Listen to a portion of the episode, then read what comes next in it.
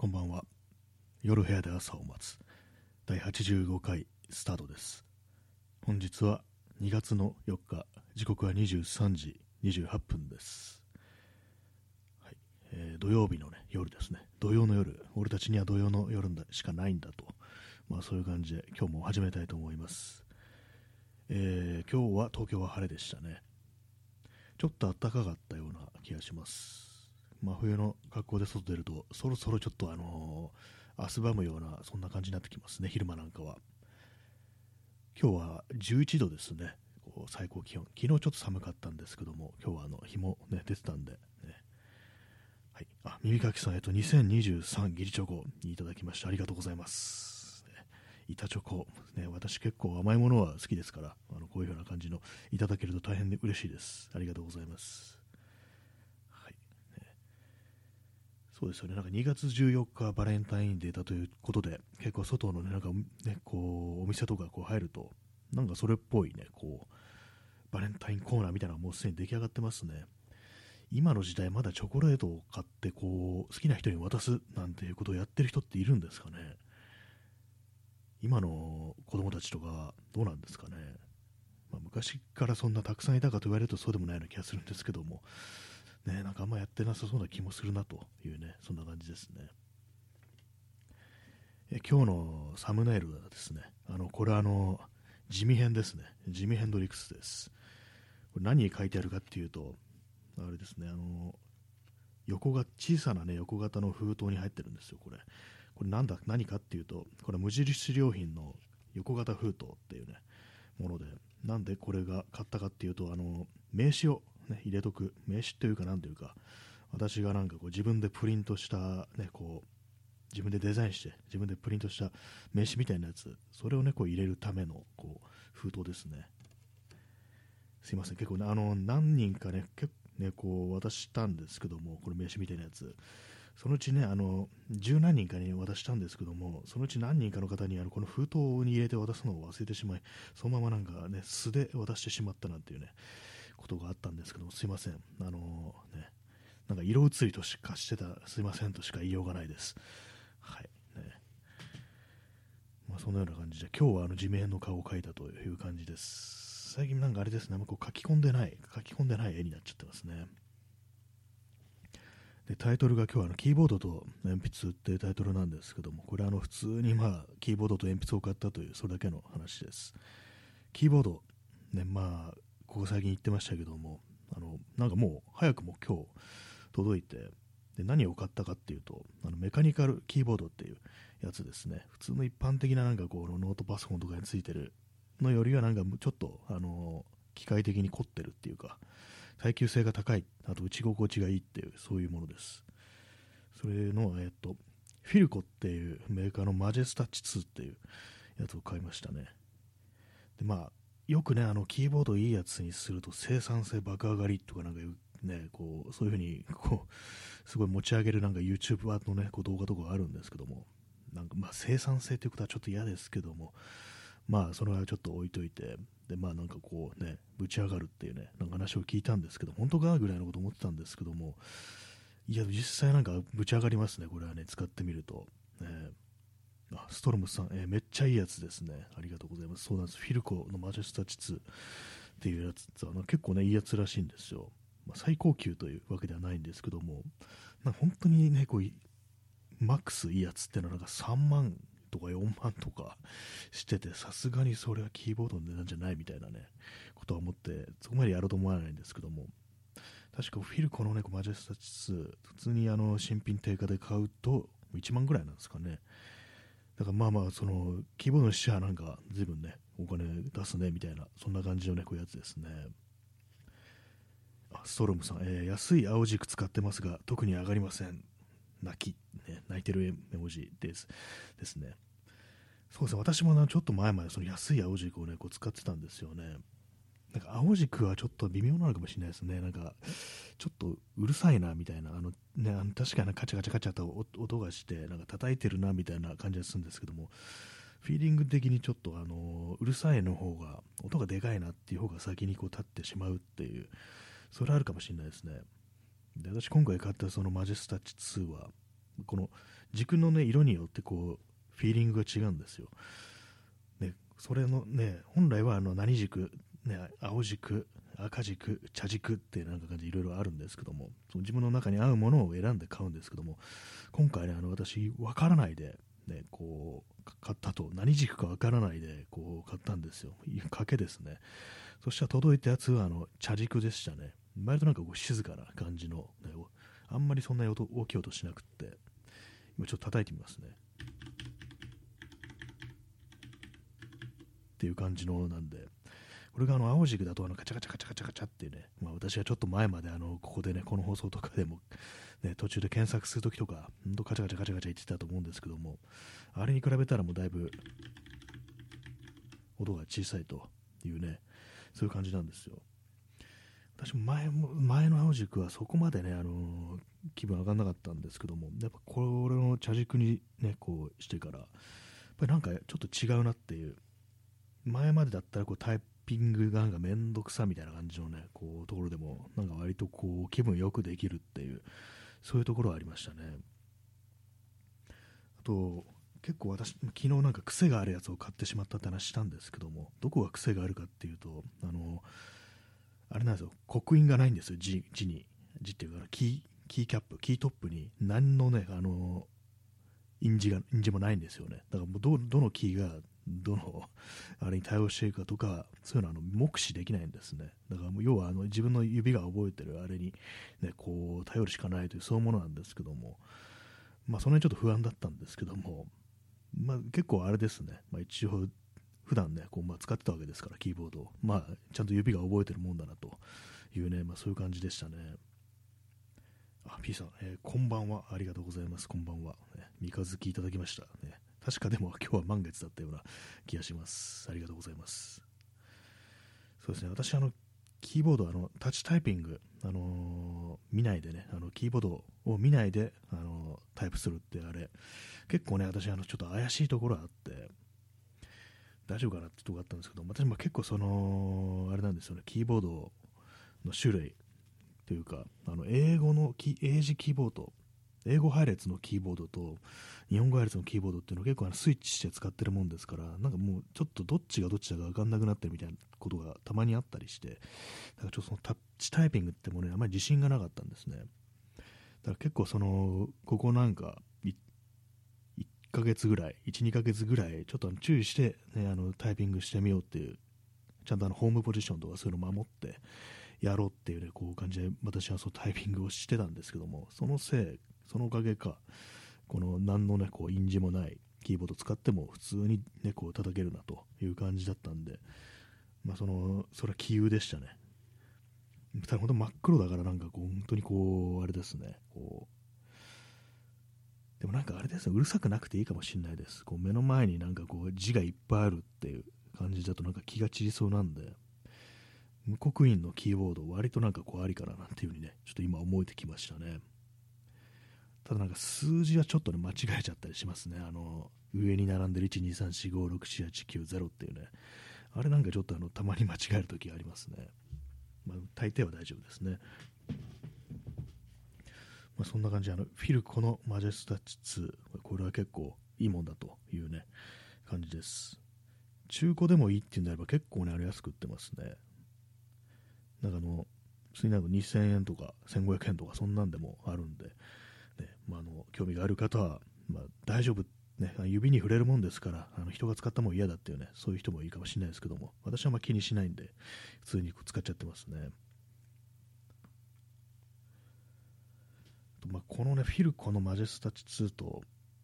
もう一つ迷ってたの、もう二つぐらいちょっと迷ってたのがあって、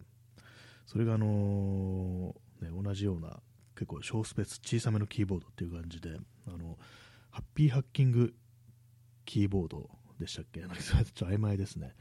HHKB なんていうのは略してね、こうやることが多い、ハッピーハッキングキーボードっていう、これがずっと昔からあるみたいなんですけども、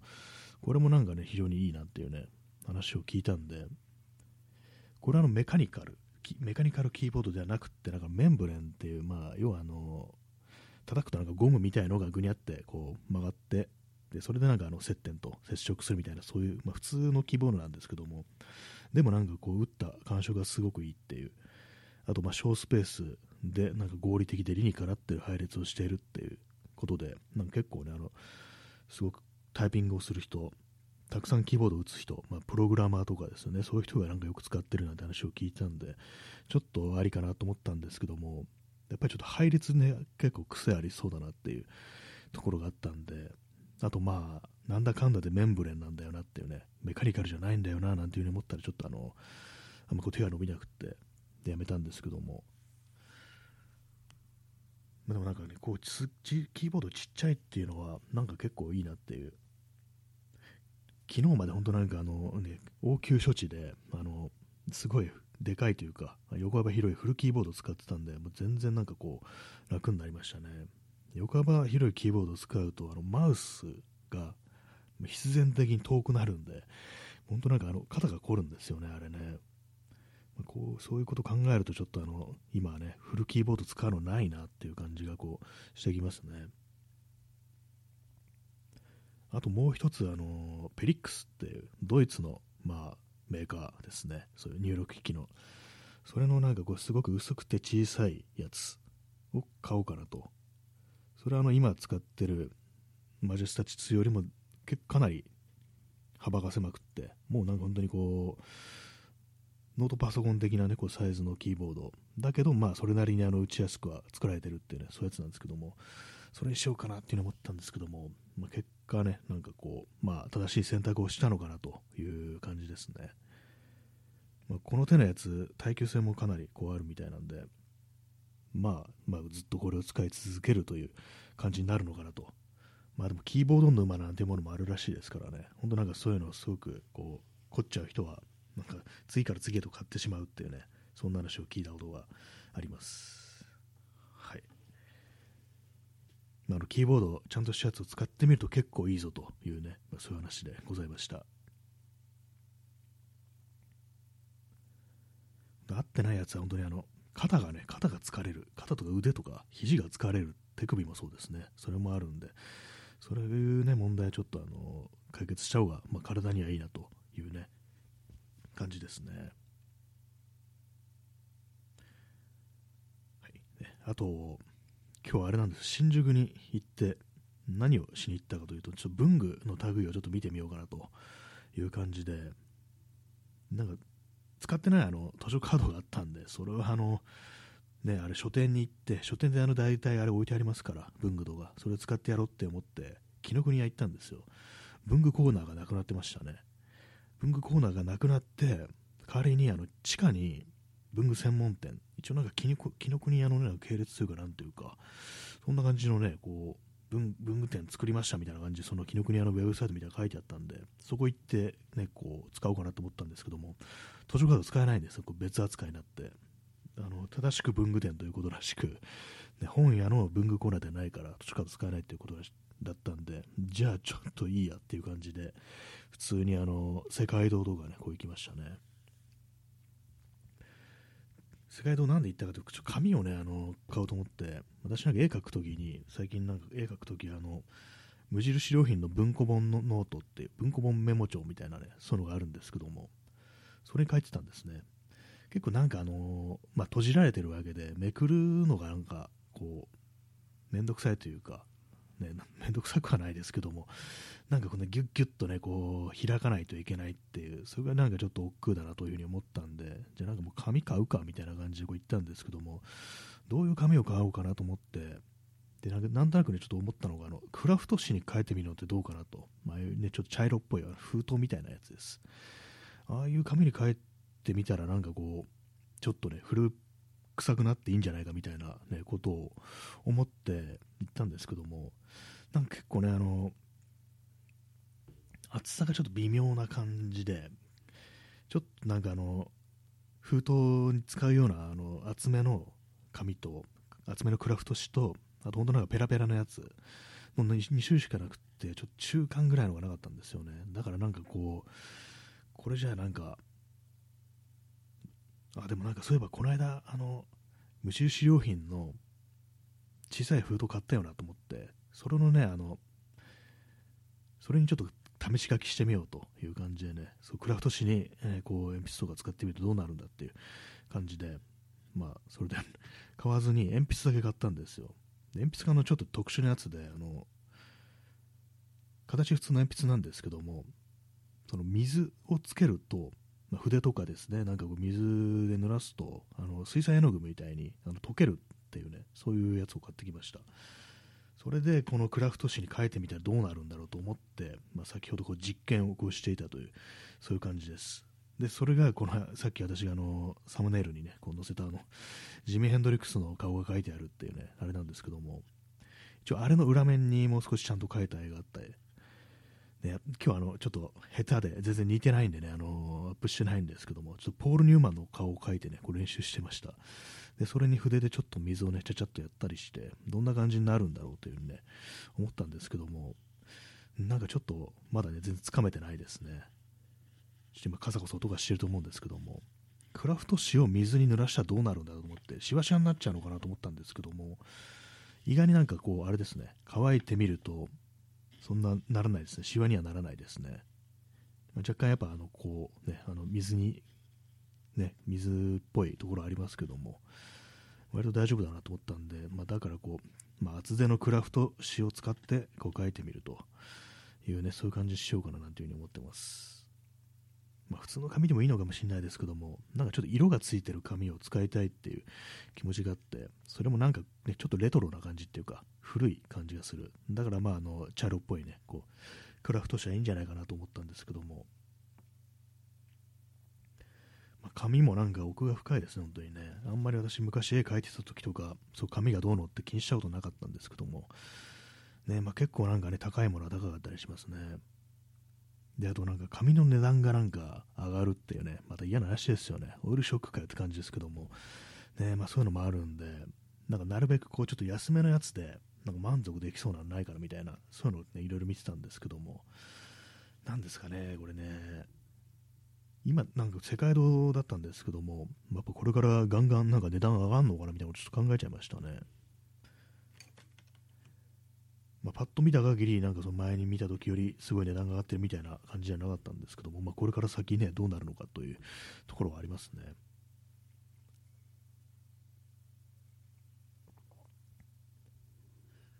まさか紙にね、紙の値段も上がるなんてっていう感じですよね。本当、たまんないですね。本当なんかこう、円安だとか、ね、戦争だとか、本当いい加減にしろよっていう感じですけども、ね、まあでもなんかこう、ちゃんとした、ね、紙、もう少し大きいね、あの今まで文庫本サイズ,、ね、サイズですけども、そこになんか結構小さく小さくね、顔を描いてる感じだったんで、もう少しなんか大きめの紙に書いた方がなんか上達も早くなるのかなっていうね、ことも、こう思ったりしたんで、ね、ちょっとちゃんとしたあの、ね、紙を買おうかなというふうに思ってるところでございます。はい。えー、新宿の様子は、なんか今日、かなりこう人がこう多くて、ちょっとびっくりしたんですけども、なんかもう終わコロナ終わったみたいなね、なんかそういう感じになってるのかなってことを少し感じましたね。まあ、飲食店とか特に見なかったんですけども、ねなんかどう、なんか割とこうね、ちょっと人多いなみたいな感じで、普通にね、あの、年末年始よりも多いんじゃないかみたいなね、なんかそんなこと思っちゃいましたね。ぱりなんかあの5類になる云々っていうのはちょっと聞いてんじゃないかみたいなね、ことを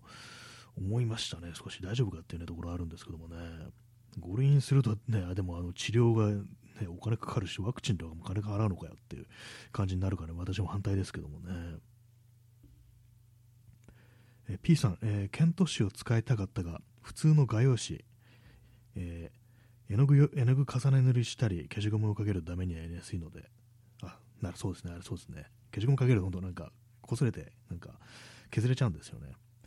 えー、普通の画用紙より高くて幼子には厳しい。そうですね、ケント紙ね、ケント紙ってなんか、私のイメージは漫画を描く紙っていうね、そういうのあるんですけども、ね、なんかあれ、高いですよね、なんかね。私はその絵描いてた頃も、ケント紙は使ったことなくって、っていうか普通に知らなかったですね、ケント紙とか存在を。絵を描くのは全部画用紙だっていうふうに思ってたんで、まあ、わけのわからずね、まあ、なんかこうクロッキー帳だとか、まあ、なんか画用紙だとか、そういうものを買って使ってたんですけども、それでなんか水彩ね、水彩でまあ大体絵を描いてることが多かったですね。そうなんですよ、ケント市ね、ケント市、ケント市って水彩とかどうなんですかね。私、ね、あの、未だにケント市を使ったことがなくって、ねえ、ケント市でもなんかいろいろ使い勝手がいいっていうか、あの写真撮るときに、あの物撮りをするとき、物を撮るときにあの背景紙としてケント紙使うと結構いい感じになるっていうね、なんかそんな印象もあるんですけども、だから割となんかケント紙というのは結構いいものだっていう感覚がありますね。そうですね、画用紙ね、画用紙結構こすこするとね、ダメになっちゃうんですよね。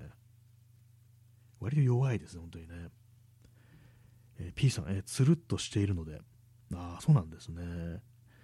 あ、耳かきさん、え、ケント市だと水彩はにじみの表現が少しやりづらい感じがあります。ああ、つるっとしてるからやっぱりこう弾いちゃうからっていう感じなんですね。そうですね、そうなるとそうですね、あの水彩はちょっとあんま向いてないのかなっていう感じしますね。ペンとかでこう描いていくっていうね。あとあれですかね、なんか製図とかするのもなんかケント紙みたいな、なんかなんとなくそういうイメージがこうあるんですけども、えーなかなか難しいですね。やっぱ水彩は、ね、水彩はあれなのかなっていうね、画用紙なのかなっていう感じありますね。画用紙も私、あのー、写真のプリントに画用紙をね、使うんですよ。使ってたんですよ。あの、採用のタイプっていう日光写真のね、モノクロの、モノクロとか青い、青いモノクロですね。それの、そういうのをね、こう、ちょっと前までやってたりして、で名刺もね、それで作ってるんですけども、あれをね、使うときに、あの、水彩画用の、まあ、あの観光剤っていうね、こう液体をね、まずその紙に塗らなきゃいけないんで、それであの水彩画用のね、画用紙をこう使うっていう感じしてたんですけども、やっぱりね、その、何か染み込ませるっていうのはやっぱりこう、ちゃんとした紙じゃないとっていうところありますね。あそうですね、耳かきさん、えー、水彩絵の具のにじみの表現を楽しみたいなら、水彩画用紙がいいです。やっぱりそうなんですね。にじまないとね、なんかあの水彩ね、こうあんま意味がないなっていう感じしますからね。確かに。ね、結構ツルツルしてるやつは弾いちゃうっていうそういうところありますね。ケント氏ねでもどうなんですかね。ペンペンで書いたらかなりいい感じなのかなっていうね、まあ、画材もなんかね私ねあんまり全然詳しくないですけどもいろいろ奥の深い世界だなと、ね、今日その本当世界堂行ってね思いましたね。すごいたくさんあるなっていう感じで。私あの水彩でその絵を描いてた時そのにじみの表現をほとんど使わなくって、にじませるのはあれですね、まあ、風景画とかだと空の部分だけっていうね、最初にあの画用紙に水を、ね、こうある程度つけといて、そこにあの、ね、あの絵の具を垂らすみたいな感じで、にじませるみたいな感じでこうぼかしたようなあの感じにするっていうのをよくやってたんですけども、それ以外のなんかこう、空以外じゃね、ところ、ね、前景だとか、普通になんかこうね、こう風景のいろんな書き込むところ、それはね、かなりなんかあの、水を少なくしてあのドライな感じでねこう描いていくってことをやってたんですよね。なんでかっていうとあの私あの油絵というものに、ね、こう非常に憧れてる時期があったんででもなんかあの油絵なんて持ってないっていうね学校じゃそんなもの使いませんからそれもあってなじゃあ手持ちの水彩絵の具でなんかああいうねこう荒々しい感じってできないかなと思ったらあんまり水をつけないでなんかこするみたいな感じでこうかすれさせるみたいななんかそういうところに行き着いたことがあって、まあ、結果として別に油絵っぽくはならないんですけどもなんかその感じで一時期ねこう描いてるような時がありましたね。ほんと昔子供の頃ですけどもね。まあ、耳かきさん延長してありがとうございます。延長させていただきます。延長しました。そうです、結構紙もね、なんかこうね、いろいろありますね。本当なんかわわからない、全然わかんなくってね、なんかこう、苦肉の策でそんなことやってたんですけども、なんか今思うと、別にその、それでも結構良かったのかななんていうふうに思いますね。まあ、耳かきさん、おしるこありがとうございます。ね、こう小豆の中に餅が2つ浮かんであります、浮かんでおります。ありがとうございます。ね、昨日なん昨日あの餅をね、食べたんですよね。たまたま、ね、もう2月ですけど餅を食べた人間がいたというそういう感じですね。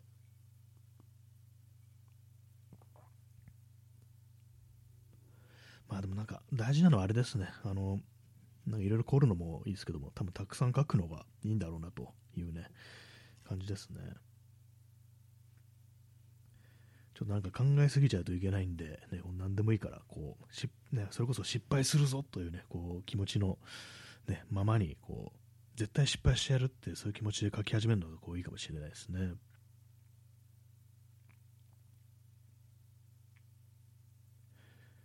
ねでも結構なんかこう昔の画家の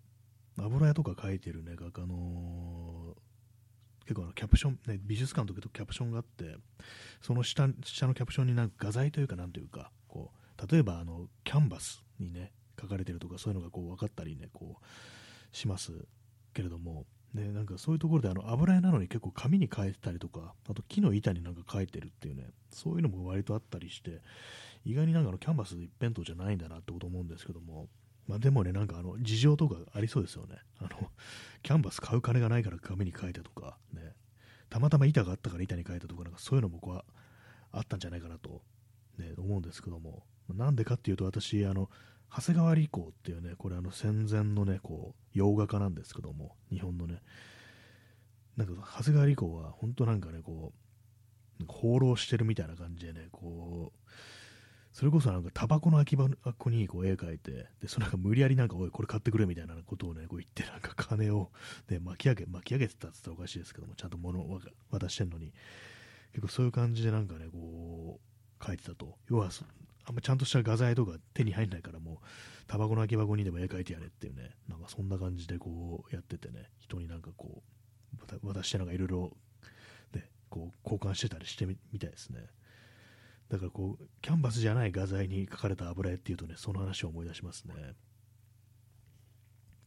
えー、耳かきさん、えー、無印の再生紙のノートとか封筒とかの紙製品は買った時点で紙にすでに味わいがあるのでその上に絵を描くとなかなかいい味わいの絵ができる感じがしますあそうですね再生紙のノートもありますよね確かにああいうなんかちょっと色がついてるとかなんかくすんでるような感じのねこう風合いの紙にね、書くと、まあ、その時点でなんか結構いい感じなんじゃないかみたいなね、それは思いますね。確かに良さそうですね。あえてね、そういう感じにしていくっていうのもね、割となんか私は古いものとか割とまあ好きだったりするんで、なんかそういうのをね、今回クラフト紙とか使ってみたのも、そんな目論みからだったんですけども、ねまあ、これであのね、描かれる絵がうまかったらね、もっといいんですけどもねっていうね、ところですね。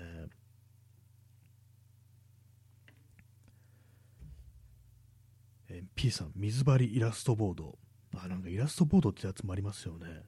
でも私、なんかあの辺よくわかんなくって、なんか今日、世界堂とか行って、ね、結構その手のなんか置いてあって、イラストボードってなんだみたいな感じで、あれは何なんですかね？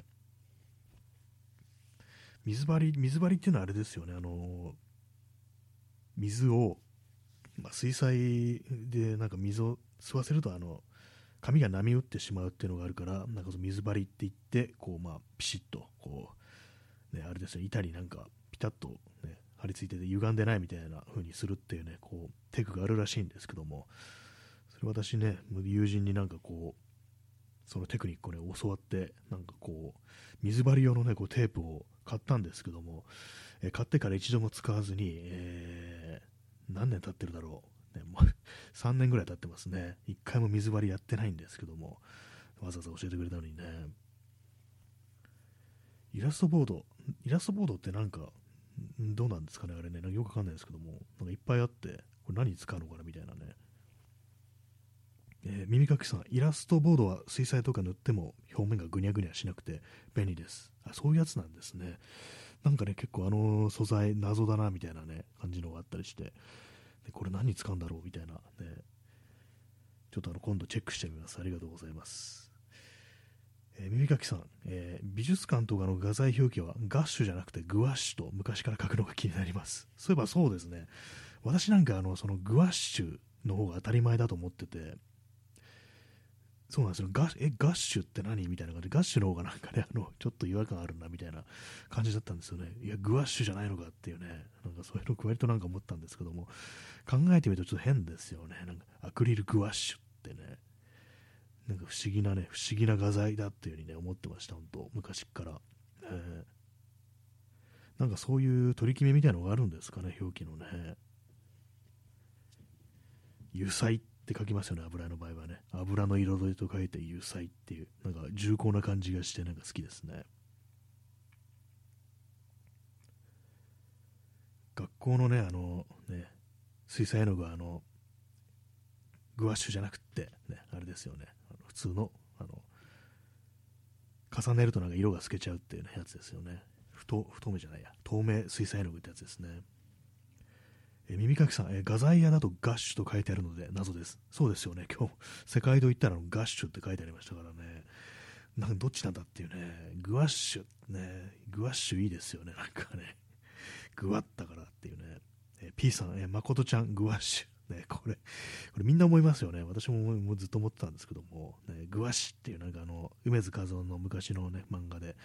主人公のね、誠ちゃんがなんか指を変な形にね、曲げてグワシって言ってね、よくわかんない一発ネタがあるんですけども、まあ、グワッシュといえばグワシですよね。それを思い出しますね。私のなんかのツイッターの相互のね、相互のフォロワーの相互さんの、ね、方でね、結構イラスト描いてる人がいるんですけども、そのね、私のね、こう、フォロワーさんが、ね、グワッシュ、そのままのグワッシュっていうね、あの、でっかい擬音とともに、あの、その巨大なあの誠ちゃんの指をね、なんかこう、それこそた、あれ何で書いたのかな？あデジタルかな？ググワッシュで、ね、書いてたら面白いんですけども、なんかそういう イラストを書いてアップしてましたね。もうだいぶ前なんですけども、あれ定期的に思い出しますね。誠ちゃんグワッシュっていうね、本当に絵にした人がいたっていうね、そういうのありましたね。まあなんか考えてみると、でもあれですね、周りにね、こう、リアルでも、そのネットのね、あのタイムラインの人でも、結構絵描いて人が、それなりに多いなっていうのがこうあったりして、なんかね、不思議な感じしますのでね、まあ、毎日本当にこう皆様の絵はね、こう楽しみにこう見させていただいているというね、そういう感じですね。私はそういうの全部ね、一応チェックしてますからね。昔はあの、あれなんですよね、あの、貼られる YouTube のリンクとかも、動画動画も全部見てたんですけども、さすがにちょっとそれ辛くなってやめましたね。すべての音楽を聴くっていうのはね、こう、なかなか難しいですね。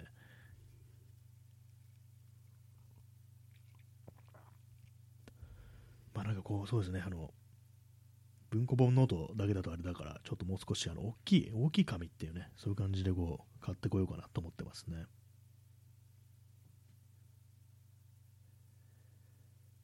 まあけどそう、小さいとね、やっぱなんかこう難しいっていうのがやっぱこうありますね。ほんと小さいとね、あの、さっきあの、ポール・ニューマンを書こうとしてたのに、なんか出来上がりがどう見てもね、高倉健なんですよ。どう間違えたらこうなるんだみたいな、なんか、ふうに思いましたね、本当にね。なんかこういう、本当なんか、人の顔とかもっとね、こう、早く描けるようになったら、で、ちゃんとあのー特徴とかをね、パッと捉えて、こう、描けるようになればいいな、というふうに思うんですけども、ねまあ私でも考えてみたら、もともとそんなに人の顔って、こう、昔描いてた時から、描いてなかったんですけども、なんか最近また描くようになってから、なぜかあれですね、こう人の顔だけっていう感じになってますね。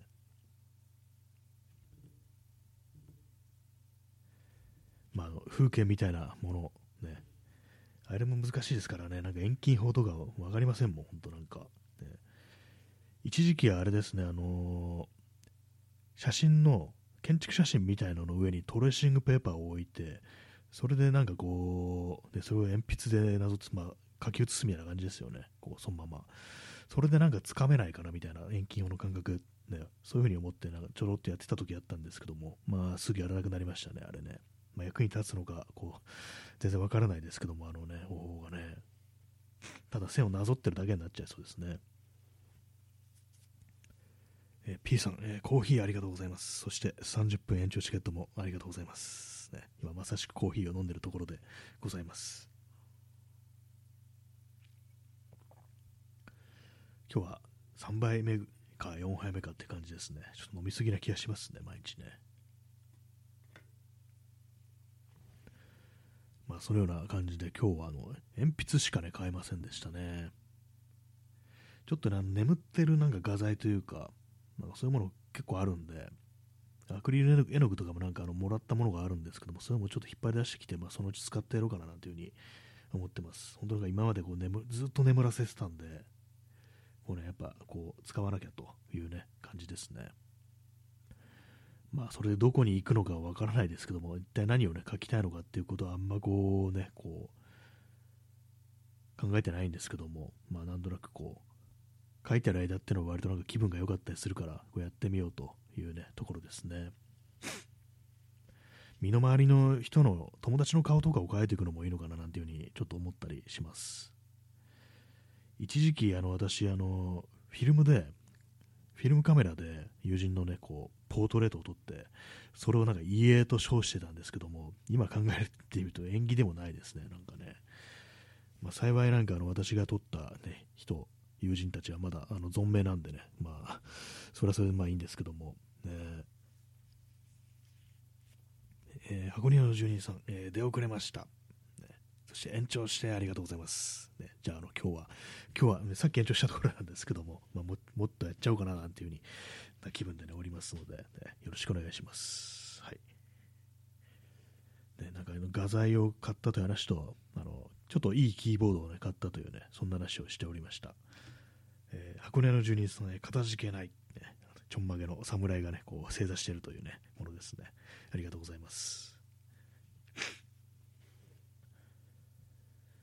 まあでもなんか大きい絵をね、まあ、描くっていうのもね、いいのかなと思うんですけど、私が今まで描いた中で一番大きい絵っていうのは、やっぱ油絵で描いたものですね。結構まあ、まあつってもなんかあの、そんなにね、あの、壁一面とかそういうやつじゃないですけども、ね、何何号っていうのがね、そのあんまよくわかんないんですけど、まあまあ、こう、でかいのに描いたこともあったりして、で、まあ、それを部屋に飾ってるかというと、全然そんなこともなく、あのクローゼットなんかしまってあるんですよね。考えてみればちょっとかわいそうだなみたいな気がしてきましたね。ああいうものももしかしたら飾った方がいいのかなと思うんですけども、ただあんまりね、私、あの、油絵なんかうまくいかなくって、ね、こう、結局なんか、そう、油絵の具を買ってから、1年もしないで絵を描かなくなっちゃってんですね。まあそういうのもあったりして、で、こう、あんまりこううまく描けなかったんで、まあ、部屋に飾ってないんですよね。で今、部屋に飾ってる絵は、まあ、それも油絵なんですけども、それはですね、あのもう絵なんか描かないだろうと思って、でその残った油絵の具をなんか適当にね、なんかこう、キャンバスにね、こう塗りたくったっていう、そういうものなんですね。だからこう何にも考えずに、絵として描いてないっていうか、ただなんか塗っただけみたいなね、やつがあるんですけども、それがなんかこう、絵をね、こう描かなくなってから、なんでもう5年ぐらいして、もうもうこれいらないから、もう絵の具ね、こう、まあ、全部このここにぶちまけちゃうみたいな感じでね、こうやってましたね。それがなんか飾ってあるんですけども、まあなんか、あれですね、こう、前言撤回というか、なんか別にまた書いてもいいんじゃないかみたいなね、ことは今思ってるという、そんな感じなんで、これを外して、今飾ってる絵外して、その、ね、それより前に書いた、一応まあちゃんと書こうと思って書いたものにね、こう取り替えた方がいいのかもしれないですね。えー、耳かきさん、えー、三浦淳も家を通る企画やってましたね。イエーイなイエイ。ああ、なるほど。イエーイなイエイ。お年寄りのところに行って一緒に楽しく過ごして一番いい笑顔の時の写真を撮るという企画でした。いい笑顔の写真を残すのはいいなと思いました。あ、それいいですね、なんかね。確かに笑顔ね、まあなんかこう、写真ってものはなんか、いろいろね、こうえぐり出すとか、なんかね、そういうことをなんかこう、いうね、そういうようなタイプの写真もありますけども、やっぱなんだかんだこう、人を、ね、顔撮るとき笑顔とか、ね、そういうのいいですよね。やっぱりあの撮ってる対象と結構親しいのかなみたいな写真っていうのもね、割とこう、良かったりしますからね。そうですね、イエーな家はいいですね、本当にね。確かにね、そうですね、箱根屋純さん、いい話だなと、本当そうですよね。確かに、ね、やっぱ笑顔はいいよなっていうね、もう単純なところに行き着きますね。え P さん、え家素描会開催。あ、それちょっと面白いですねみ。みんなでなんかこう、お互いの家をね、こう、書くっていうね、それちょっと面白いですね。確かその家をなんかあの、普通にあの絵で描くっていう国もあるっていうか、あのこれはちょっと曖昧ですけども、あのね、香港映画で、あの男たちのバンカーっていうね、シリーズがあるんですけども、あのジョン・ウ監督でね、あのレスリー・チャンだとか、あのチョ・ヨファとか出てくるあの有名な映画ですけども、それでね、あの登場人物のお葬式のシーンがあるんですよ。そこで、あの遺影がね、なんかあの、鉛筆で描かれたようなね、こう、肖像画だったんですよ。だから、あれなんか香港のなんか風習なのか何なのか分かんないですけども、ね、場所によってはなんか、それこそ遺影をね、素描でっていうね、ところもあるかもしれないですよね。ちょっとなんか、家素描会かなり面白そうですね。結構、それは結構かしこまった顔でね、映ってるっていうね、書かれてるっていうね、そういう感じになりそうですね。気になる方いたら、あの、YouTube とかでなんかあの、男たちの漫画2、多分あるんでね、こう見てみてください。えー、三垣さん、親に話したら、それはいい企画だと思うと言ってました。そうですよね、かなりね、いいですよね。なかなかね、一緒に楽しく過ごして、ね、こう、やっぱ笑ってるとこがいいっていうね。私、あの、写真家の中で、結構一番好きなのは、あの、須田一世っていうね、写真家が私は好きなんですけども、結構ね、あのー、あれなんですよ、人を撮ってるたりするんですよね。ま、白黒のね、あの、カメラで、二眼レフとかでこう人を撮ってるっていう写真が結構あったりするんですけども、私はそのシリーズが好きで、結構なんか昔のね、なんか白黒写真とかって、ちょっと怖いものがなんか多かったりしないですかね。私の印象そういうのあるんですけども、なんかこう都市の暗部をね、こうえぐり出すみたいな、なんかそういうのとか、結構ね、あのー、ね、街行く人でも結構、なんかこう異様な感じがするだとか、なんか険しい表情してるとか、なんかね、そういう感じのをね、こう写真に収めるっていうようなね、そういうスタイルもあると思うんですけども、須田一世の中でね、結構好きなのは、割となんかあの、ちゃんとなんかね、カメラの前に撮って、なんか笑顔でなんか写ってるっていう、そういう写真も結構あったりして、で、まあなんかね、こういろんな人いるんですけども、結構すごく時代とかがなんか現れてたりとか、その立ち振る舞いとかもね、結構自由な感じにしてるっていうのが、こうあったりして、なんかすごくね、こう好きなんですよね。だからまあそういう感じの写真を撮る、撮れたらいいななんていうね、こともね、ちょっと思ったりしますね。まあ私は全然人を撮らないんですけどもね、風景ばっかり、夜ばっかりっていう感じなんですけどもね。えー、箱庭の住人さん、えー、鉛筆までなら書くの好きです。過去、色塗り苦手。ああ、でもそこまでね、いければ多分色もね、なれるんじゃないですかね。鉛筆までならね、鉛筆まで書いて、そこからなんかこうね、でも結構まあ漫画家とかね、なんかそういうことをやってるイラストレーターの人とかでも、色塗り苦手だなっていうね、なんかよく漫画家の人たちって、結構あの関東カラーとかだと、うわー、色塗るのが大変だみたいな、なんかね、まあ、あれはなんかこう、作業路的に大変っていうのがあるかもしれないですけども、周りになんかでも色塗り苦手っていう人は、なんか割とね、そういう人でもいるっていう話はなんかこう聞いたりしますね。なかなかやっぱ使う、脳が使うところが違うっていうころありそうですよね。色彩感覚ってものもなんかこういろいろ練習しないといけないそうですしね。確かに鉛筆は本当なんかこう、敷居が低くていいですね。P さん、安倍晋三追悼 AI 画像集、過去 Amazon で0円で電子書籍販売中。いいですね、なんかね。っていうか、なんか私がなんかだいぶそのね、AI 画像一時期出力してましたね、そういえばね。安倍晋三さんのね。かなりね、やばい、なんかあの、こう、ちょっとグロめなのが、なんか、多分生成されたりすることあって、ちょっとビビってましたけども、ね、あれをなんかちょっと販売しても、ね、AI の絵を販売してやろうっていうね、ただ0円っていうね、そんな感じでちょっと行くのも面白いかもしれないですね。本当不思議なね、不思議な画像がなんか本当出てきてましたね、本当にね。え、箱根屋の住人さん、えー、鉛筆は削るのも好きです。いい香り。あなんかあれでなんかね、独特な香りっていうか、なんていうか、木だなっていうのありますよね。やっぱあれなんですかね、あのナイフで削った方がいいんですかね。私あの普通にあの鉛筆削りでね、あの無印良品の鉛筆削りでね、ガリガリやってるんですけども、ねまあ、こだわる人はなんか本当こう、ね、こ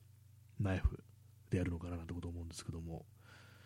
ね、でも今日なんかあのその画材屋行ったら、世界堂行ったら、本当なんかデッサン用の鉛筆みたいなものすごくたくさんあって、なんか芯がね、あのー、四角いやつもありましたね。それあのー、広範囲になんか塗りつぶすみたいな、そういうね、ためのこう鉛筆らしいんですけども、なかなかこの世界深いなと思いましたね。なんか製図用のなんか鉛筆とかもすごくたくさんあったりして、ね、え箱庭の住人さんえ、カッターで削ります。過去、建築の現場での癖です。あ、そうなんですね。建築の現場ではそうなんですね。大工さんたちは、ね、カッターで。あれですかね、なんか、言いますよね。あの、炭をつけるでしたっけ？あの、建築とかのあれでなんかこう、ね、どこかどこまで切るっていうのなんかあの、ね、印つけるのになんか炭をつけるとか、なんか、そんな言葉があったような気がします。炭壺なんていうものもありますよね。それとはちょっとあれ違いますけども。まあ、そうですよね。確かに、鉛筆削りでやるよりは、ね、カッターあんだからカッターで1枚っていうね、感じでっていうね。あ箱庭の住人さん、住みつけって言いますね。あ、やっぱりそうなんですね。なんか私がなんかこう、YouTube の DIY 動画とかね、大工さんの動画とか見てると、住みつけっていう言葉が出てくるんで、なんかね、本当なんかね、こう、すごいですよね。ちゃんとこう、住みつけて、その通りに切っていくっていうね、まあ、あの電動工具は使いますけども、ね、だから本当なんかすごいことしてるなというふうにね、大工さん思いますね、本当にね。見てて本当になんか気持ちいいなっていうね、本物の大工さんの動画っていうのはね、思いますね。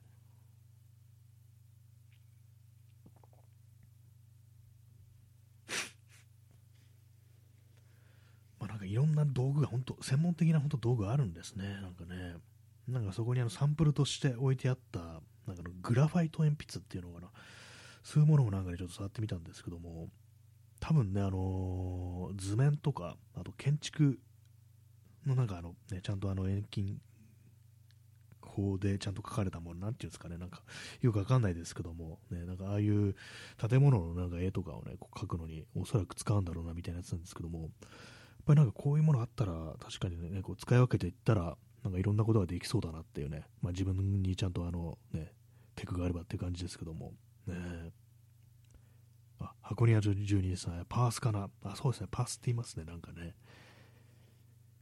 そういえばあの三浦淳の曲であのパースのついた道っていう曲がありました。ね、あのさっきあの三浦淳の話が出てきたんでね、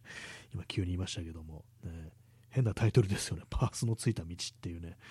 まあでもあの三浦淳はあの、ね、むさびの、ね、人ですからね、確かになんかそういう遠近法とかそういうこと多分知ってるんでしょうね。え耳かきさん、えカッターで削るときは芯を長めに出して先をうんと尖らせると鉛筆削りで削るよりずっと鋭利になってそれが長く維持されるので少し手間ですがカッターで削ります。あそういうやり方があるんですね。確かにね。へえって感じですけども。なかなかいろんなのありますね本当にね。なるほど。そういうまあ長く維持される確か鉛筆削りだとなんか割とすぐね丸まってきちゃったりしてなんか頻繁になんかねこうガリガリガリガリやってんなみたいな感じにねこう確かになりますよね耳かきさん、えー、デッサン、鉛筆、削り方で検索すると、そういう画像が出てきます。あ、ちょっと後でね、これやってみようと思います。ね、そうなんですね。なんか、なんだかんだでみんな、あの、鉛筆削り使ってんのかなぐらいのことは思ったんですけども、ね、ちゃんとね、なんか、あれだったんですね。ね、そうですね、わかる。箱庭ジュニーさん、耳かきさん分かりますっていうね。なかなかそうですね、みんな、ちゃんといろんなね、こう、それぞれの専門分野みたいなとこからいろんなね、こう、ご意見いただいて、ね、いいですね。え三垣さんありがとうございますっていうね。まあ、これこのね、あれで全部あのコメントを読む必要もないのかもしれないですけど、一応あの読んでます。ね、耳かきさん、えサラリーマン金太郎、入社して最初の仕事は鉛筆削り。あ、そうだったんですね。サラリーマン金太郎ってなんの時代ってあれなんですかね、あのみんな鉛筆 鉛筆であの社内でなんか書類書いてたっていう時代なんですかね、パソコンとかでもなく、もうシャープペンシルですらないみたいな、そういう時代だったみたいなオチがついたりして、えー、サラリーマン金太郎、ね、サラリーマン金太郎ってなんか、私のね、あのツイッターの相互の人で、なんか唐突にサラリーマン金太郎っていうね、なんか言う人、言う人がいて、結構謎なんですけども、なんかね、あのー、結構そのために私はかなり受けてるんですけども、ね、なんかあの、電車の、あのー、ドア、乗ってくるとこですね、乗り降りするとこ、電車のドアの前にとって、こう、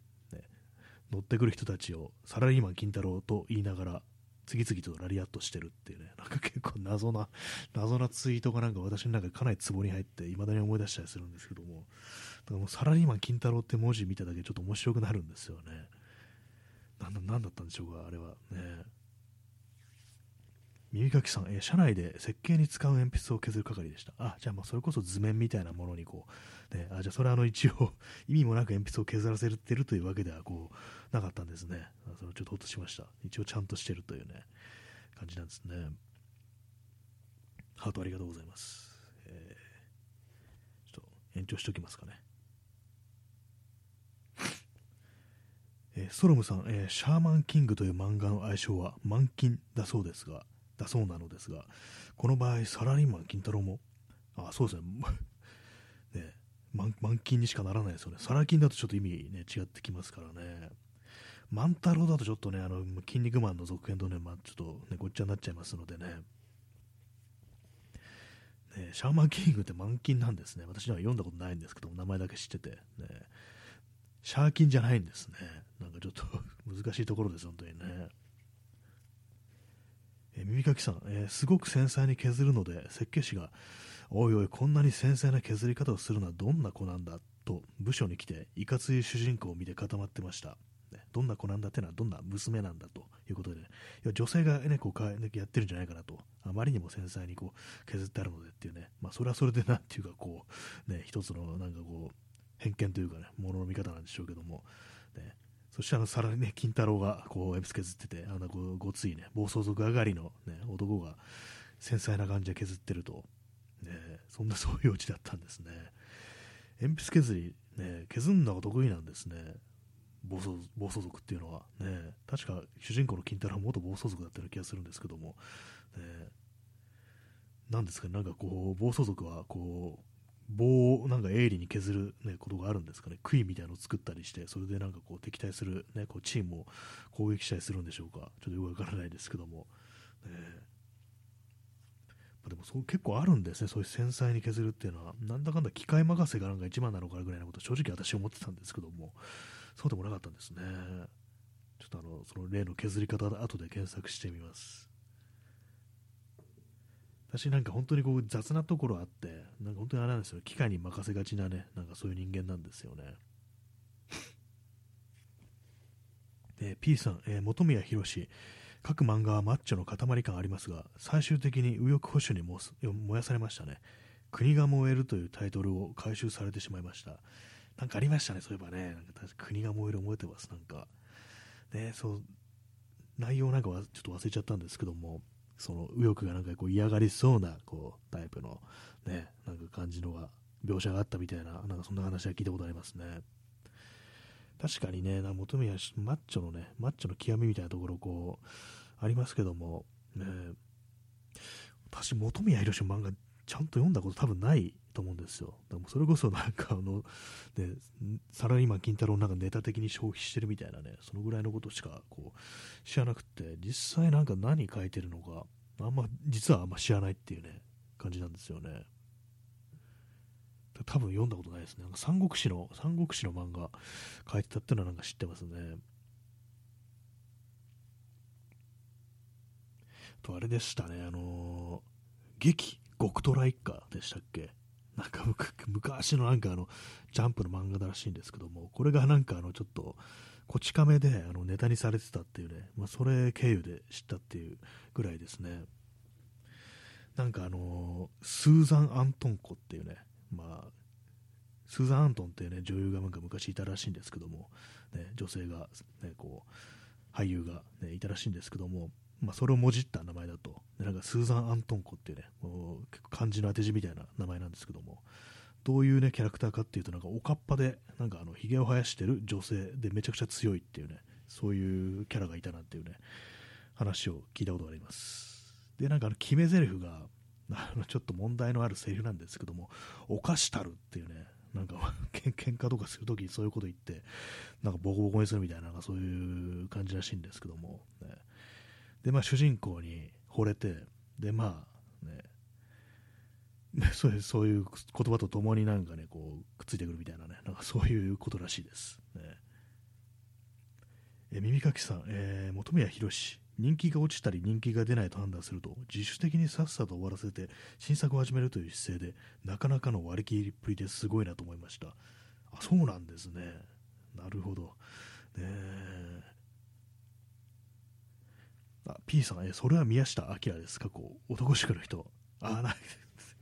確かに似てますね。なんか、もね、宮下明も男塾の、ね、男塾も私たまにネタにしてますけども、え宮下明の方がササクッとやめるっていう感じなんですかね。なんか、確か私その2人、結構私の中でごっちゃにこうなってますね。箱庭の住人さん似てる。そうですよね。私もなんとなくこう、ね、なんかね、ネタ的に、ね、男塾も右翼とかなんかね、こう、ネタ、ネタにしてましたからね、ちょっと似たとこあんのかもしれないですね、やっぱりね。あ、ミリーガキさん混じってましたね。作者名もなん、ね、箱根屋十二さん、作者名もなんとなく似てるっていうね。あれ？あ、P さん、えー、極虎一家が、あ、これあれですか、あの、もしかして、劇極虎一家は宮下明の漫画ってことですかね。求め広しじゃないと。ちょっとなんかあの、今錯綜してるんで、あの、検索しますね。極虎一家。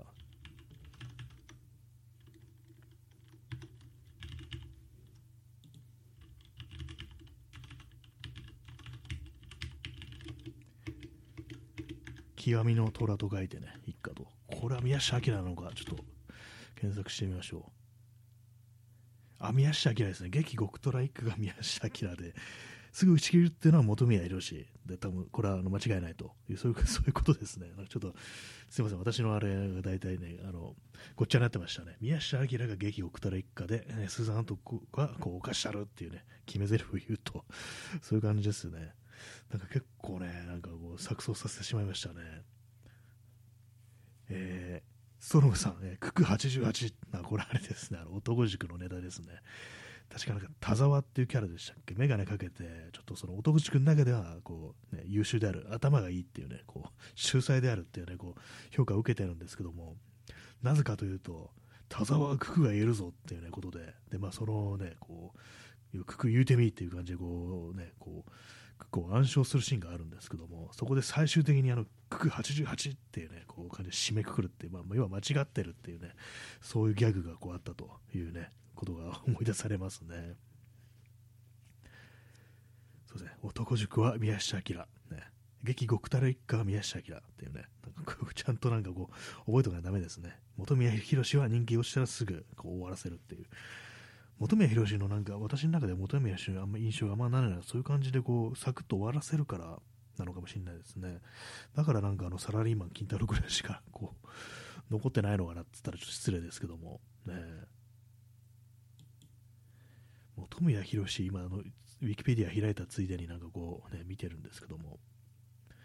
あそうですねあれですねあの三国志の漫画店長食らうでしたねでもこれあれなんですね、1983年から84年まで連載されたってことで、1年しかやってないんですね。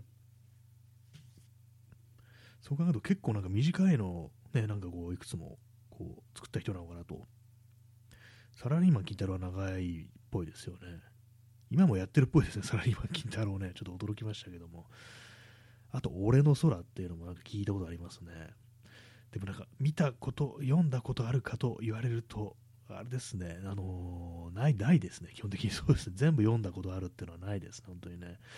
だからまあなんかすぐね、こう、切るものは切るっていうね、まあそういう割り切りみみたいなね、こう、割り切ったお付き合いを漫画としてるというね、そういう人なのかもしれないですね。はい。コーヒーを飲みます。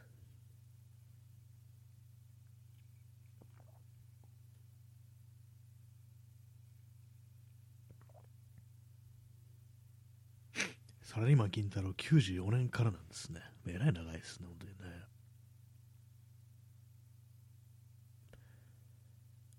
はい、なんでこの話をしてるのかちょっと分かんなくなってきましたけども、ね、あ、あの鉛筆削りの話からですね、鉛筆削りの話からサラリーマン金太郎ということで、まあ、あのそうですね、鉛筆を削っていこう、鉛筆はナイフでこう削っていこうというね、まあ、そういうことですね。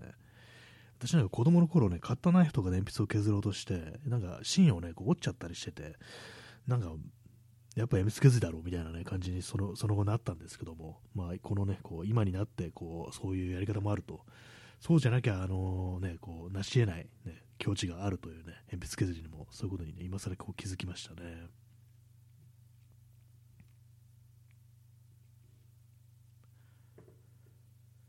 えー、ストロムさん、えー、肥後の神で、あなんかそういうね、単突たらですけども、ありますよね。なんか鉛筆削る用のなんか子供に使わせる小刀みたいなやつっていうね、私なんかこう、それも使ったことないですけども、昔はなんかそれが当たり前だったなんていうね、こう話をこう、聞いたことありますね。え、P さん、えー、太鼓持ちの浅草浅草キッドがアスホールのことをリアル俺の空や漫画好きで政治家と持ち上げてたことで、俺たちのアスホール軍団が生まれてしまった。ああ、じゃあ、麻生太郎のことをなんか漫画好きでどの頃って持ち上げたの浅草キッドだったんですね。水道橋博士ですかね。たま、たまちゃんっつったらですか玉袋筋太郎の方じゃないですよね。今、た、今普通に玉袋金太郎とか言いそうになりましたけども。ね、そうだったんですね。ああ、その辺から来てたと。なんかね、今なんかこう、別に自民党とかにはね、こう、距離を置いてそんな感じではありますけども、ね、当時はなんかこう、漫画好き政治家などに持ち上げてた、そのせいでなんかね、こう、ね、オタクたちが、俺たちの麻生とかなんか言い始めてね、こう、ああいうなんかこう、非常に悪辣な政治家を持ち上げるようになってしまったっていうね、なんかそういうこと考えるとちょっと罪深いですね、水道橋博士ね。やめてくれって感じですけどもね。俺たちのね、アソール。なんか俺たちの麻生っていうね、風な印象が強いんですけども、なんか昔のね、その当時のなんか画像とか見ると、俺たちの太郎って書いてありますね。下の名前で呼んでたんだっていう感じ、ちょっと意外なんですけども、なんかね、その俺たちの太郎って書いてあるね、のなんか、上りみたいなの作って、でそこになんかあの、アソール太郎の似顔見て似顔みたいなのを書いてて、なんかね、そういう時代だったんだと、ね、なんかこう嫌な、ね、きっかけを作りましたよね、その 浅草キッドもね。確かきっかけですよね。えー、ストロムさん、えー、朝を生で。いいですね、これ。朝をですね。朝を生でっていうね。朝って生でいけるんですかね、よく考えたらね。大体まあ乾燥させてたりとかしますけどもね。あれ噛んでったらどうなるかんね、それこそあの、コカの葉っぱみたいに噛んだりしたらどうなるんですかね。まあ、すごい苦そうではありますけどもね。えー、箱屋の住人さん、草、ね。シンプルにありがとうございます。いいですね、この草、草ね、あの、大体今ネットではね、草っつうとあの、笑うっていうね、なんかことを意味してますけども、この放送においてあの、この草はね、違い意味を持ってくるっていうね、それがなんか結構面白いですよね。草はね、もう生やすもんじゃないっていうね、まあ、吸うもんだっていうね、なんか、そういうことをなんか、私の友人が昔こう言ってたのがたまに思い出しますね、こう。草生やすより吸いなよ、マイフレンドっていうね、なんかそういうこと言ってかなり受けたんですけども、確かにね、生やすよりは吸った方がなんか平和ではあるよなっていうね、結構草生やすって言うとちょっと嘲笑みたいなニュアンスありますからね、すごいなんかこう、名台詞だななんていうふうにね、こう思いますね。えー、ストロムさん、えー昔の大リーガーの紙タバコ。あ、なんかね、くちゃくちゃくちゃくちゃやってますよね。やってましたよね、あれね。何だったんですかね、あれね。結構なんかあのー、紙タバコって、なんか絶眼になる。舌が癌になるっていう、あれの原因になるみたいなことをね、聞いたことあって、ちょっと怖いですよね、絶眼ってね。タバコだからね。なんか昔見たあの、裸の癌を持つ男っていうね、コメディ映画で、なんか野球のシーンあるんですけども、そのシーンで、なんかもう、その野球の試合にね、選手どころか、なんか見てる観客も全員紙タバコを噛んでるって、定期的に唾を吐いてるっていうね、なんかギャグがありましたね。なんかそういう異様なシーンのね、こう、ネタがありましたけども、本当なんか審判とかね、あの選手とかだけじゃなく、なんか観客もなぜかみんな紙タバコ噛んでて、くちゃくちゃやってなんか唾吐いてるっていうね、なんかこんな野球試合は嫌だって感じしましたね。えー、P さん、えー、朝、朝大、朝大好き焼き。ちょっとここまで来ると読めない感じなんですけど、これは 普通に何を意味してるんでしょうか。朝、朝大好き焼き。朝、朝大好き焼き。野坂昭之。違いますよね。朝、朝大、朝原翔子じゃないですよね。ちょっと、これはあの、人拾えない感じになってますけども、難易度が高いですね、これはね。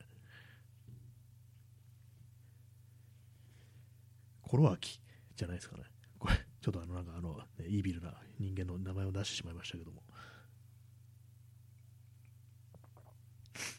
まあ、朝、朝をね、生で、朝はね、生でもね、こう、干してもいいのかもしれないですね。よくわかんないですけども。えー、えー、P さん、いや、あ、アキさんのことですか？朝、朝、朝大好き秋。ね、なるほど。これはちょっと難しいですね。まあ、秋が秋江を意味したんですね。まあ確かに秋江さん朝大好きですからね。朝畑の前でね、こう写真をね、撮って、こう、満面の笑みだったっていうのありましたからね。実際どう、どうなんですかね。使ったりしたことあるんですかね、あの、合法な国に行って。ね、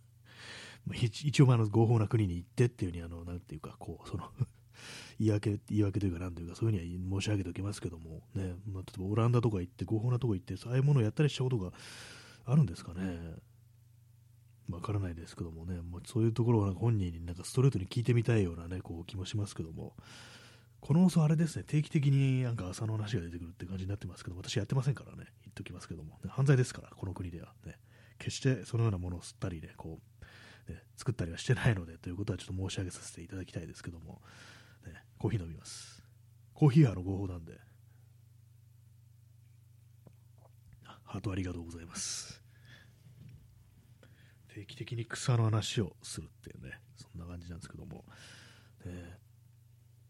えー、P さん、えー、真よりアソール好き好きという隠されたメッセージの可能性。あの朝畑の写真かなりなんかこうハイコンテクストになってきますね。朝畑の前に立つことによって、ね、こう実はあのね、朝という、ね、字が名前につく人の方が好きだったと。これちょっと危ないですね、このね、このアソール好きというなんかの字面がもうすでにやばいっていうね、ありますからなんかもうダブルミニングになってるんで、なんか結構もうなんかもう、あれな感じになってきてますね、なんかね。まあ、ね、なんかそうだったとしたら、なんかなかなか難しい関係ですよね、本当にね。真とね、こう、明日は親戚ですからね、ちょっとめんどくさい感じになってきますよね。まあ、ここから先、あの、あれです、あの、同人誌とかにあの書いてもらうっていうね、感じでね、やっていただけたらというふうにこう思うんですけども、ね、まあ、たまにあるらしいですからね、なんかあの、政治家もののね、こう、二次創作みたいなのが、まあ、当然あの、BL 的な感じでね、こう、受話チキンのものがあるなんて話を私はこう、聞いたことがあるんで、もう、中にはなんかこういうネタでね、本書いてるっていうね、こう人もいるかもしれないですよね。まあ、まあ、私のこう知らない世界ではありますけども、何、何かでこう聞いたことがあります、そういうのね。えー、ストロムさん、え、朝まで生テレビ、なんかうまいこと言いましたね、こう。ね、朝までじゃなくてね、朝までっていうね、朝になってますけどね、漢字がね、そういう意味だったのかっていうね、なんかちょっと怖いですね。実は全てになんかこういろんなこう意味を生み出していくっていうね、ちょっとやばいですよね。この考え方がこうね、ギャグじゃなくてガチになっていくと、ちょっと陰謀論のやばい人になるっていうね、そういうことになるんでしょうね。確かに見出そうと思えばね、あらゆるところになんかこう、そういうものは見出せるっていうね、そういうことかもしれませんからね。まあでもなんか本当にこう、あれですからね、こう世の中本当、そんな陰謀ありえないってっていうね、感じのことが、ガチだったみたいなことってね、そんな分かりやすいことするかみたいな感じがね、こう、実はあの統一教会と関係ありましたみたいなね、なんかそういうことって結構ね、こう、あったりしますからね、わからないですよね、本当にね。えー、P さん、えー、朝倉陽と朝倉陽を、ちょもう完全になんか私もわからないところをね、こう、来てしまったんですけども、一瞬なんか朝倉なんとかっていうあの格闘家兼 YouTuber のことなのかなと思ったんですけども、もはやこれはもうわからないですね、本当に。朝に蔵に葉っぱの葉ですね。えー、P さん、シャーマンキングの登場人物。あ、そういうのいるんですね。シャシャーマンキングっていうのは私ちょっと、あ、P、ストロムさん、マンキンの主人公はそうなんですね。結構私、シャーマンキングね、あの、私、もうタイトルしか知らなくて、もう浮かんでくる映画で多分ね、あの、すごいあの、トンチンカンなものだと思うんですけども、ね、結構まあでも、私がまあ名前知ってるのは多分有名な漫画だと思うんですけども、そんなね、朝倉陽と朝倉陽、やばいですね、なんかね、完全にってたりするんですかね、吸いながら戦う的な、どんな漫画やって感じですけどもね、さすがになんかそんな漫画ね、こう、ね、少年漫画界、ヒロシとエイでも見たことないですけども、ね、何かこう、ね、朝とね、葉っぱの葉、ね、こう、考えちゃいますよね、普通に考えたらね。普通に考えたら考えちゃうって変な日本語ですけども、絶対連想しますよね、ある種の、ね、人たちはね、本当にね。まあ、意外となんかあの、あれですからね、そういう解放派なのかもしれないですね、あの作者の、ね、方がね。なんかありますからね、あのー、東京の都議さんとかにも確かあの大麻合法化っつってあの、ね、こう医療大麻合法化っていうのをこう掲げて、ね、こう出馬してる人とかいましたからね、一回なんかあのその選挙ポスターの前になんか立ち尽くしてる人いて、何やってんだろう、の人、なんかいたずらでもすんのかなと思ったら、ね、よく見たら、そのあの大麻解放、大麻合法化しろって、ね、主張してる、ね、こうあの候補者の方でしたね。なんか新宿でそういう見たことありましたね。え箱庭の住人さん、え、伝統文様の朝の葉模様は魔除けの意味もあるらしいですよね、確か。あ、そうなんですね。まるで魔除けなんですね。まあ、じゃあ、自分で知らないうちになんかその目にしてるかもしれないですね、そういうのね。結構なんか、まあ、日本は朝を、ね、こう使ってたっていうね、話は結構聞いたりしますよね、いろんなところに。まあ、他の国でもね、あの袋とかね、あのコーヒーと豆とか入れる袋とか朝ですよね、確かね。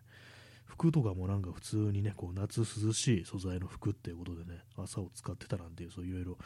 ありますけどもね、なんで日本はね、あのそれを吸うっていう、ね、ことをしなかったのかなって、結構不思議な感じしますね。酔っ払う効果、ね、あるっていうのはね、普通にみんな昔から認識してたみたいなんですけども、不思議と嗜好品として定着しなかったっていうね。まあでもなんか昔はなんか普通にはね、合法っていうか、別に咎められるようなものじゃなかったっていうのがあって、それ戦後、まあ、違法になったみたいなことは聞いたことあったんですけども、もしかしたら昔ね、こう戦前とかはなんか普通に吸ってる人とかいたりしたんですかね、よくわかんないですけどもね。えー、箱庭住人さん、えー、神社でも使われています。神聖なものですね、朝。ああ、なんか、しめ縄みたいなやつですかね。なんかありますよね、ああいうのね。こうまあ、そういう神事で使われるみたいなね、神のことで、そういうところで使われるっていう、え、神聖なものなんですね。そういうものだからなんかむやみに燃やして吸ったりしたらもったいないみたいなね、そういうことあったりするんですかね。まあでもあれですからね、あの本当、朝の種とかね、あのー、七味唐辛子の中入ってますし、ね。私昔その朝の種が、あの、虫歯のね、なんかちょうどなんかね、あのー、虫歯の虫食った部分に入り込んでなんか悶絶したことがあるんですよ、子供の頃。たまになんかあれ見ると思い出しますね。あのね新鮮なものでもね、痛みはね、なんかこう和らげてくれなかったっていうね、こう感じでしたね。今、悶絶って言いましたけども、そこまでじゃなかったかもしれないですね。うわ、なんか気になるっていうね、まあ、その程度のもんだったかもしれないですけども、ね、コーヒーを飲みます。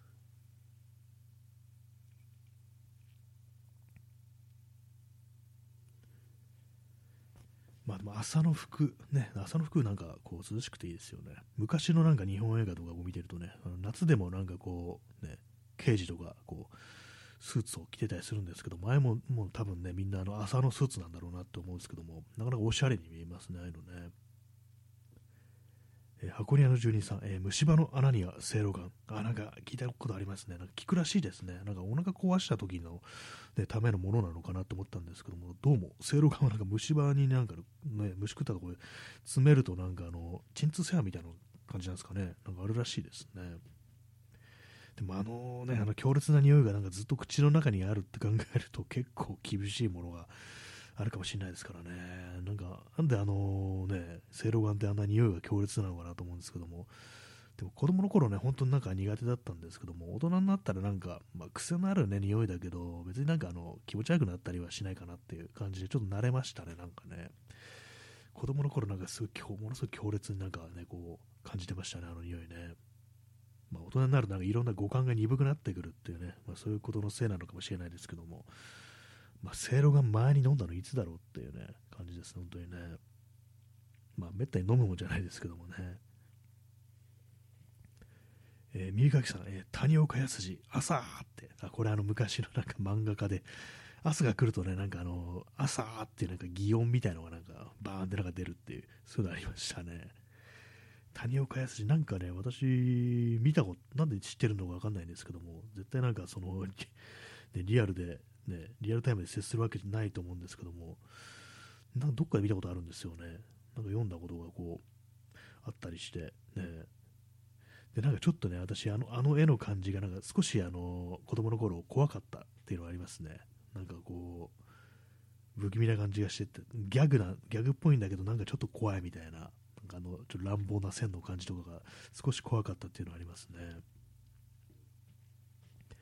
えー、P さん、えー、匂いでロシア征伐ということなのかも。あちょうど日露戦争の時代にあれ出来上がったってことですかね。発売されたってことなんですかね。あれですかね、ラッパのマークのセロガンっていうね、言いますからね、ラッパー、あの、新軍ラッパみたいなね、あの戦戦争ですよね。結構なんか考えてみたらね、こう、あのパンパカパン、なんだかなんね、あの、ああいうの、なんか確かに戦争っぽくありますよね、なんかね、こう、昔から変わってないみたいですけどもね。えー、ストロムさん、えー、ウゴウゴルーガのあったななんか聞いたことあるような気がします。ウゴウゴルーガって私はなんかこうね、噂ではこう知ってるんですけども、なんかね、聞いたことありますね、そのね、UTTER っていう、なんかこれ外国語のなんか挨拶的な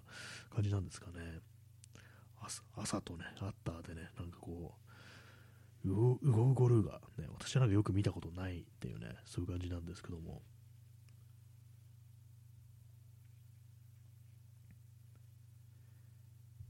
えー、耳かきさん、えー、谷岡康の絵はすごく暴力的なので、子供はあれを見ると怖いと思います。ああ、そう、やっぱりそうですよね。なんか、暴力的ですよね。そうなんですよね。なんかあの、牛の絵とかがなんか、ね、なんかすごい出っ歯のなんかキャラクターみたいなのが、なんか、なんか怖かった記憶あるんですよね。あんま覚えてないんですけども、基本的になんかちょっとその大人向けの漫画の絵ってなんか大体怖かったようなね、なんかそんな感じありますね。谷岡康その中なんか結構なんか、なんか意味がわからない怖さみたいな、そういうもので結構見出してたりしましたね。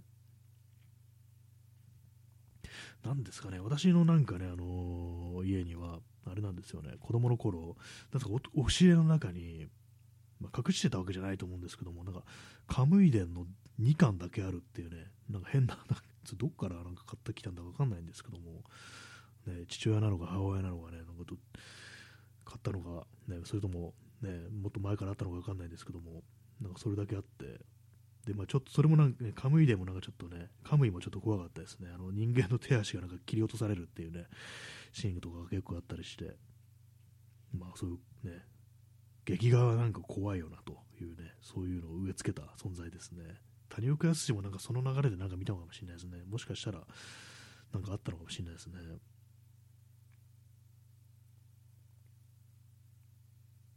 谷岡康ってさすがになくなってますよね。なんか分かんなくない？分かんないですけども。谷岡康ね。えー、あ99年に亡くなってますね。あでもあれなんですね。1942年生まれなんですね。意外となんかあのこう、ね、もっと年いってるのかなと思ったんですけども。そうでもないですね。56歳で亡くなってるってことで、まあ、割とこう早くねこうね亡くなってしまったんですね。谷岡康ちょっとあの画像検索してみます。まあトラウマじゃってわけじゃないんですけども、なんかね、なんかこう、怖いみたいなね、こう、ありますね。ああ、なんかね、こう、てかね、こう子供にはわからないこう世界みたいなね、そういうのがこう非常にこう、感じますね、なんかね。そうなんですよ。なんか、なんかそうですね、今見てもなんかね、こうザーザーするようなところちょっと ありますね。なんかこう、何かしらのね、ちょっとね、感覚みたいなのが未だに残ってるのかなと思うんですけども、ね、あと、なんか、赤塚氏夫の、あのー、バカボン、天才バカボンもなんかちょっとなんかね、展開によっては不気味な話があった記憶あるんですよね。なんかこう、バカボンのパパが、あの毎晩毎晩悪夢を見ると、その悪夢の中で、あのパパがこう寝てるんですけども、そこにあのだんだんだんだんとあの丸のこの歯がなんかこう向かってくるっていうね、なんかそういうかなり怖い夢で、でそれがだん、ね、こう寝るたびにだんだんだんだん近づいてきて、このままじゃね、こうねパパの体が真っ二つになってしまうのだみたいな、そんな展開があって、結局、なんかどういうオチだったかは覚えてないんですけども、なんか普通にスパーンとなんか言ってたような気もするんですよね。結構なんかグロいというか、なんというか、こう、変なね、なんか展開が多分ね、なんかあったんだろうなっていうね、ことは思いますね。まあなんか昔のギャグ漫画ね、ちょっと怖いですよね、なんかね。まあ、右垣さん、え赤塚氏を怖いですね。やっぱそうですよね、なんか。なんとも言えない不気味さがあるっていうか、こう、ね、なんかお化けが出てくるとか、そういう怖さじゃないんだけれども、なんか非常に不条理なことが起きてね、なんかね、急に大変なことになるみたいな、ね、死んでしまうとか、そういうのがなんか結構ね、こうありますよね。なんか、なんとも言えないね、あれがあったりして、私の中ではあの赤塚不二夫っていうとやっぱりこうバカボン、ね、天才バカボンってねこういう感じになりますね。私もなんかあれなんですよねこう原作のそのねババカボンとか持ってたわけじゃこうないんで所持したわけじゃないんでなんどこで見たんだかねあんま覚えてないんですけどもやっぱまあどこかでなんかこう人んちだとかねそういうとこでこう親戚の家とかなんか見たのかなっていう、ね、感じなんですけどもまあなんかちょっとね怖い存在ではありましたね、ちょっとね。えー、箱庭の住人さん、えー、ダメ親父、過去古谷光俊ってギャグ漫画が家にありましたが、怖かったです。あ、なんか私それも読んだことありますね。なんか結構有名ですよね、ダメ親父。ねなんかまあそれもダメなね、お父さんがこう家族になんかボコボコにされるみたいなそういうギャグ漫画らしいんですけども、結構なんかあれもなんか怖かったですよね。あのー、なんか暴力の描写がなんか、結構真に迫ってるっていうか、私なんかでちょっと覚えてるんですけども、ね、それこそあのハンマーとかで頭ね、かち割られてて脳みそが飛び出るみたいなね、なんかそれ結構グロい描写が、ね、頭蓋骨にがね、ちょっと割れるみたいなね、ひびが入って、で割れて、なんか脳みそなんか飛び出しちゃうみたいな、なんかそういう結構グロい展開とかあったような気がするんですよね。昔のなんかちょちょっとなんか大人向けのギャグ漫画、ちょっと怖いですよね、なんかどれもね。昔の漫画全般怖い気がしてきました、なんかね。私もなんか結構、今でもね、あれですよ、あの、こ平松真二先生のドーベルマンデカとかをね、なんか、たまに読んだりするんですけども、あれも怖いですから、なんかね、人を撃ち殺しまくってる刑事のね、話ですからね。昔の漫画ってグロかったですよね、よく考えたらね。今もまあそういうのあると思うんですけども、今なんかその少年漫画ときっちり分けられてるっていう感じはね、あったりしますけど、昔はなんか普通にね、あの、ね、それこそ少年ジャンプとかに載ってるような漫画でも結構グロかったみたいなね、なんかそんなイメージがこうあったりして、ね、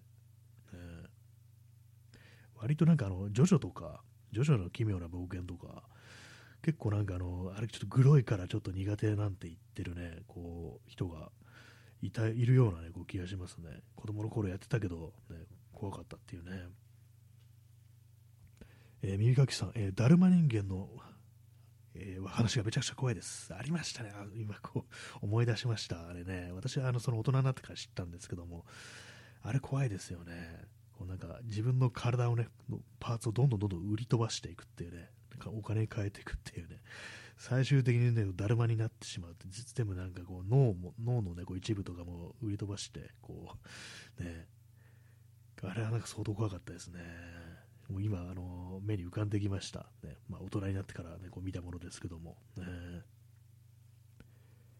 え P さん、昔の漫画の暴力性、戦争の記憶由来のような、えー、戦記物も流行ってましたし、ああ、それあるかもしれないですね。あの書いてる、ね、当事者からしたら、全然戦争っていうものがすごく身近っていうか、そうですよね、赤塚不二夫とか、あの普通に満州生まれとかですよね、戦中派というか、もう戦前生まれっていう、だったのかな、そんな感じですよね。戦記物そうですね、そういうものもなんかすごくあったなって話もね、なんか聞いたことありますね。確かにもう暴力が身近だった時代っていうね、ことなのかもしれないですね。まあ、耳かきさん、えー、戦いラーメンマンも結構暴力、残酷描写がきつかった覚えがあります。これあれですね、あの、筋肉マンっていうね、有名な漫画ありますけども、あのー、そのスピンオフ的なね、ラーメンマンっていうね、こう、キャラクターがこう出てくるんですけども、それを主人公にした、こう、ね、ちょっとパラレル的な感じのね、話ですよね。私もなんかそれ読んだことあります、それ。あれなんかね、全部は読んでないんですけど、結構グロい描写とかがあった気しますね。なんか筋肉マン自体結構グロいですよね、そもそも。ねなんか普通になんかあの真っ二つになったりするみたいな、なんかそんなあったりして、結構ね、でも、ラーメンマンは、なんか私の記憶では、あの、本当ね、あの向こうのね、民が、こう、善人、一般人がなんかひどい目に遭わされるみたいなね、悪党に、それがなんかすごいね、こう残酷な描写で描かれてたみたいなね、なんかそういうのあった気がありしますね、なんかね。えー、P さん、えー、本宮宏もゼロの白羊って読むんですかね、これ白い鷹と書いて、ゼロの白羊という戦記物漫画書いてましたね。あ、そうなんですね。本宮宏も結構じゃあキャリアなかなか長いっていう感じですよ、多分ね。戦記も確かにあのその手のやつありましたよね。普通に軍人がね、こう兵士が主人公みたいなね。そうするとあれパイロットっていう感じなんですかね、そうなるとね。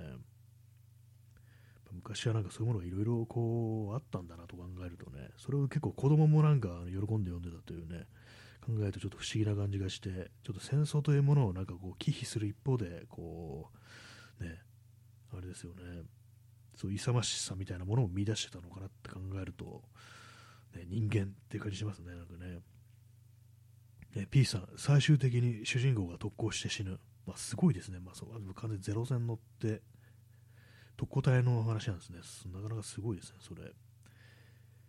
結構、じゃ反戦的ななんかこう、作風みたいのがこう漂ってるっていうところなんですかね。まあ、昔の漫画はなんかそう反戦っぽいものも結構ね、こうありそうですよね。やっぱりね、パッと浮かぶのがやっぱこの、裸足の弦っていうね、まあそれ、あれがなんか本当に自分の中ではこう、トップに君臨してるみたいな感じありますけども、ね、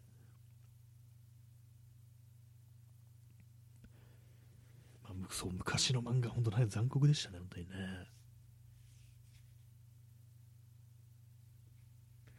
ギャグ漫画が、ギャグ漫画がなんか怖いというね、まあ、そういうのがこう、あるというね。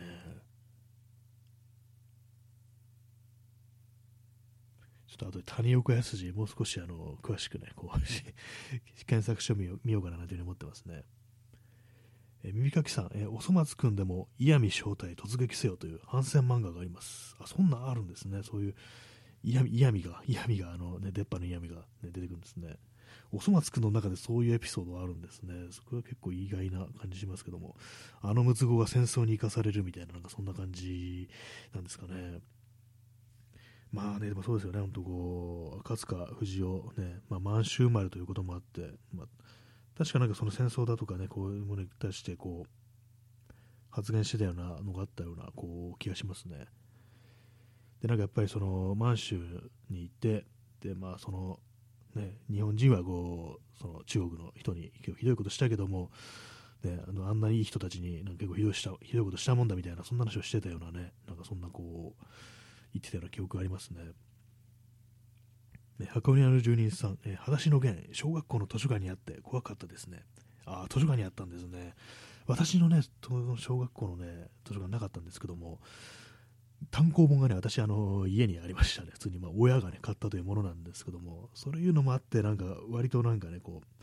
裸足の弦体制みたいなものはね、こう子供の頃から結構鍛えられてて、ね、普通に読めるっていう感じですね。えー、右垣さん、えー、おそ松くんたちが南太平洋の離島に戦争に行くという割とマジな漫画です。あ、そんなあるんですね。結構普通にあの、太平洋戦争の時の南洋に派遣されるというね、こう、悲惨な目に遭うっていう感じなんですかね。割とマジなんですね。ちょっと後で検索してみようかな。なかなか結構すごそうですね。結構あの、赤塚氏の漫画でもね、なんかこう、おそ松くん、なんかおそ松くんってね、なんかこう、割とほのものしてそうな気がする、まあ、実際私読んだことないんでよくわかんないんですけども、ね、そんなあるんでね、そこでなんかそういうエピソード出てくるとすごいですよね。えー、耳かきさん、えー、サントリーのペンギン、ペンギンズメモリーというベトナム戦争アニメ映画も今考えるとすごい。あそうですね、なんか昔のね、あの、可愛らしいペンギンのキャラなんだけれども、なんかベトナム戦争のね、こう、機関兵ものっていうね、なんかそう、で、前にあの、この嘘でも P さんがね、こう、コメントしてたという記憶があるんですけども、ね、なんかあったらしいですね。私もなんかこう、うっすらなんかね、こう、なんかペンギンのキャラクターいるみたいな認識だったんですけども、あれまさかね、そのベトナムの機関兵ものだったなんていうね、なんかそういうこと後から知って、結構すごいなっていうふうにね、思いましたね。ね見てみるのもいいかもしれないですね、あれね。ギャップがすごいですけども、でもああいう80年代とかああいうのやつとすごいですね。あ、P さん、ペンギンズメモリー YouTube にフルで上がっているので、あ見れますね。じゃあね、それね、気になる方ちょっとチェックして、ね、もらえたらと思います。あれディスク化されてないみたいですからね。配信とかにもないみたいですからね。あ、箱庭の住人さん、えー、友チョコと巡り合い、ありがとうございます。ね、チョコレートは甘いものは結構好きなものですから、ね、巡り合いってなんかいいですね。バレンタインに合わせたギフトというところで、ね、ごありがとうございます。そんなわけで、えー、本日1時間半、ね、やらせていただきました。えー、そんな感じで、えー、ご清聴ありがとうございました。それでは、さようなら。